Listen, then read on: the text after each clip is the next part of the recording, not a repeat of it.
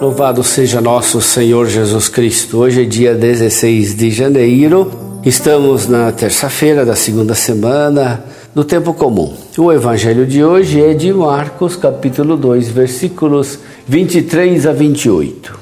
Jesus estava passando por uns campos de trigo em dia de sábado.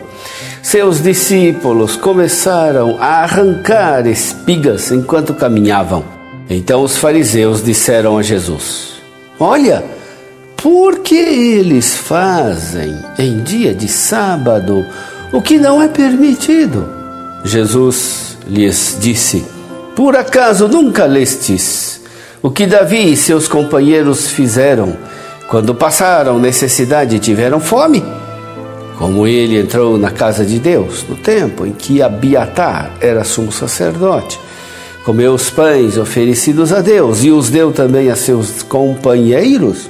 No entanto, só aos sacerdotes é permitido comer esses pães. E acrescentou: O sábado foi feito para o homem, não o homem para o sábado. Portanto, o filho do homem é senhor também do sábado.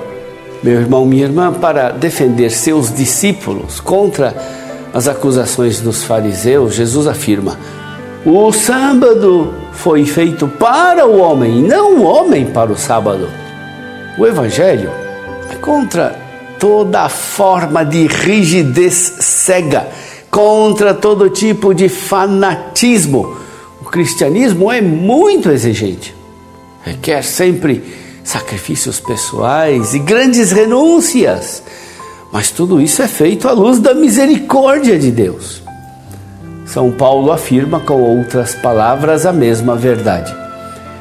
Se eu desse meu corpo a chamas, mas não tivesse a caridade, isso de nada me adiantaria. A partir de Jesus, o sábado chega à sua plena realização no domingo. O descanso sabático é um símbolo e uma figura do que Jesus realizou na sua morte e ressurreição.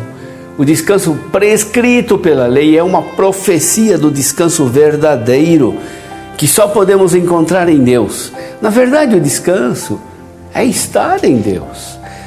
Descansando, caímos na conta de que só alcançaremos o verdadeiro descanso se Ele vir até nós.